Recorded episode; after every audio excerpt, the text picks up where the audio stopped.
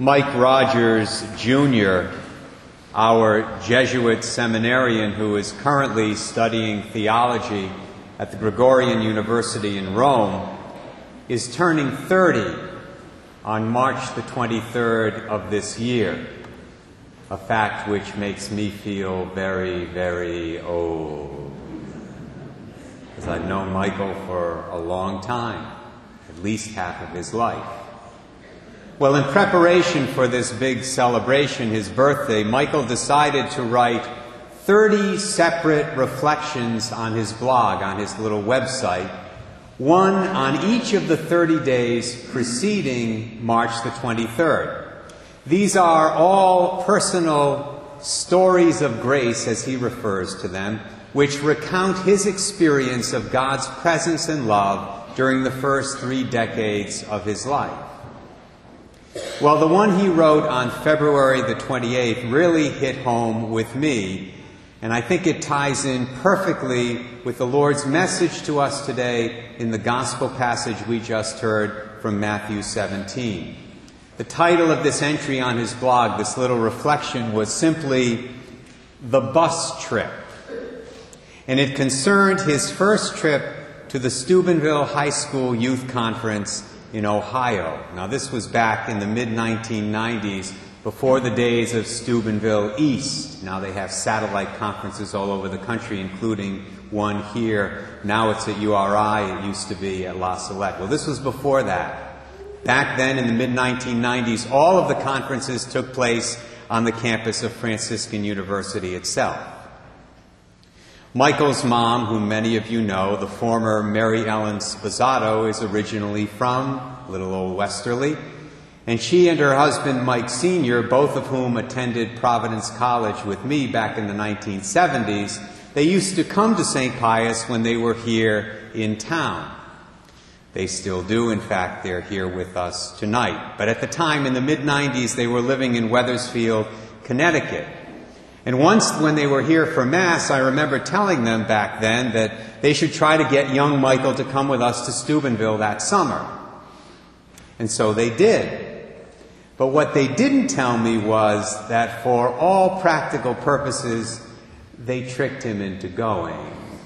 Or maybe they told me and I just forgot about it. But Michael reminded me and the world of it when he wrote this on his blog the other day. It was a beautiful summer day. And my mother told me to pack my bag because the family was going to the house that she shared with her sisters down in Rhode Island for the weekend.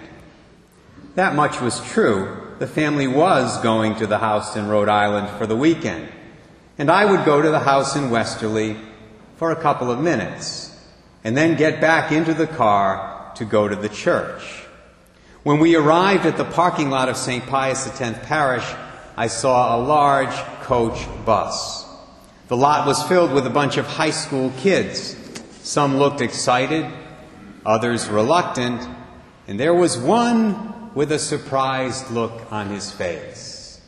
That surprised look on my face came from the fact that I really knew very little about what was going on.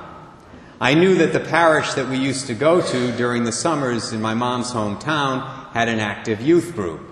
I knew that they went on a trip to Ohio every year. I had heard that it was 15 hours one way on a bus. I also knew that I wasn't sure I wanted much to do with it. My mother shoved into my hands a small box that had my well underused rosary in it and a Bible that had been bought the week before, which still sits on my desk to this day. And I was off.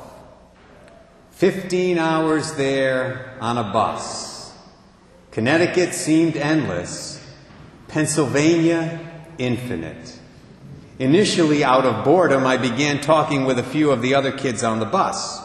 It turned out that one, who subsequently became one of my better friends in high school, was someone that I had played with as a child.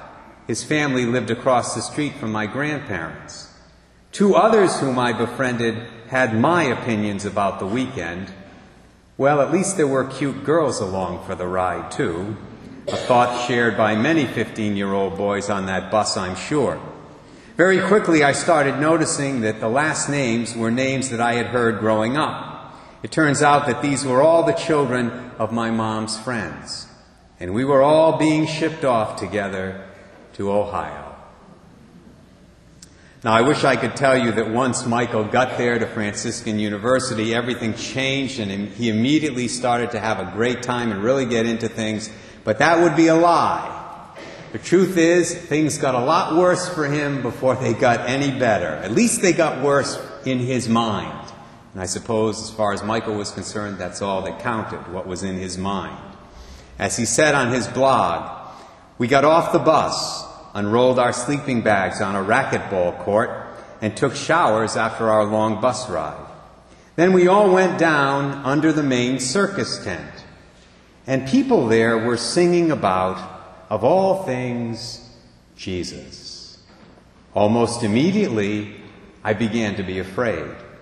I called my mother later that night to tell her that I had walked into some kind of cult I asked what I was doing there, and more importantly, I told her that I needed to come home quickly.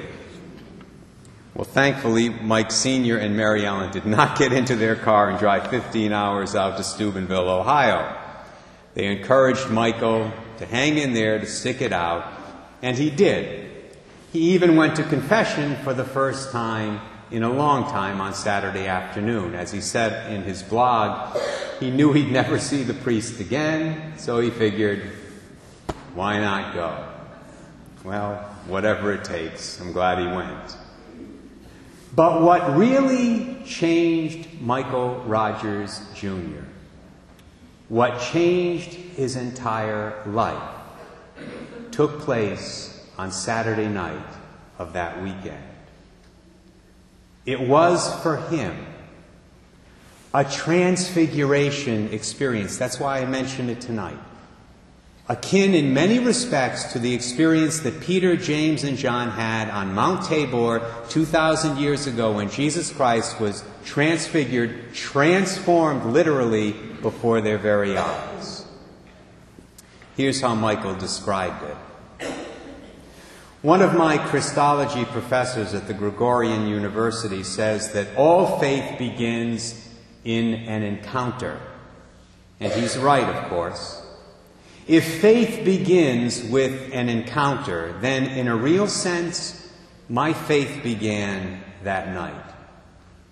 I'm not sure if I can explain or describe what happened that night under that tent. There's a famous story that one day St. Augustine was walking along the shore, taking a break from writing a book on the Trinity, and he saw a young boy using a shell to pour water from the Mediterranean into a little hole that he had dug in the sand. When Augustine asked the young boy what he was doing, the boy responded, I'm trying to empty the sea into this hole. Augustine smiled and told the boy gently that that was impossible. The boy responded, So is trying to understand the Trinity. Well, that Saturday night was much like what this story describes. It would be impossible to really say what happened, other than that for the first time in my life, I had an encounter with God. There was Eucharistic adoration and singing, but somehow I just became aware that God was alive, real, and wanted to love me if I would let him. That moment was a turning point in my life, without which I would not be here, here in Rome. I knew in my heart who the living God was and at 15, I wanted to follow him, whatever the cost. Have you ever had a transfiguration experience in your life? Or maybe a series of such experiences? Michael Rogers' transfiguration experience was a very positive one. But please hear this. Sometimes these experiences can also come in the midst of suffering, in the midst of tragedy. I've known a lot of people who have experienced God's strength, God's comfort, God's consolation in a very powerful way after they've lost a loved one or after they've gone through some other serious trial. And that experience has either led them to faith, or it's strengthened them in faith, or it's brought them back to the practice of their faith. It depends on where they were at beforehand. A transfiguration experience, my brothers and sisters, is any event, good or bad, which has helped us to recognize what Mike Rogers came to recognize that Saturday night at Steubenville that God is alive, real, and wants to infuse our life with His love if we will let Him. You know, it's possible for a person to have a transfiguration experience and not to be aware of it until many years later. But once we become aware of it, it's extremely important that we never forget it. Because there will be difficult times in the future when the memory of that transfiguration experience will give us the strength and encouragement that we need to remain faithful. You see, Jesus gave his, his disciples this experience on Mount Tabor, this little glimpse of his glory for a reason. He wanted them to have something to hang on to on Holy Thursday and Good Friday when everybody else pretty much turned against him. I'm sure that when Michael Rogers is having a difficult or frustrating day as a graduate student at the Gregorian University in Rome, studying under all those intelligent Jesuits, I'm sure when he's having that kind of day, difficult day, his mind sometimes goes back to that moment of grace at Steubenville all those years ago. And through that memory, he gets renewed and re inspired to continue his preparation to serve God in the priesthood. That is the power, that is the awesome, incredible power of a transfiguration experience when it is recognized and remembered by a person of faith. May God help all of us to know that same power in our lives.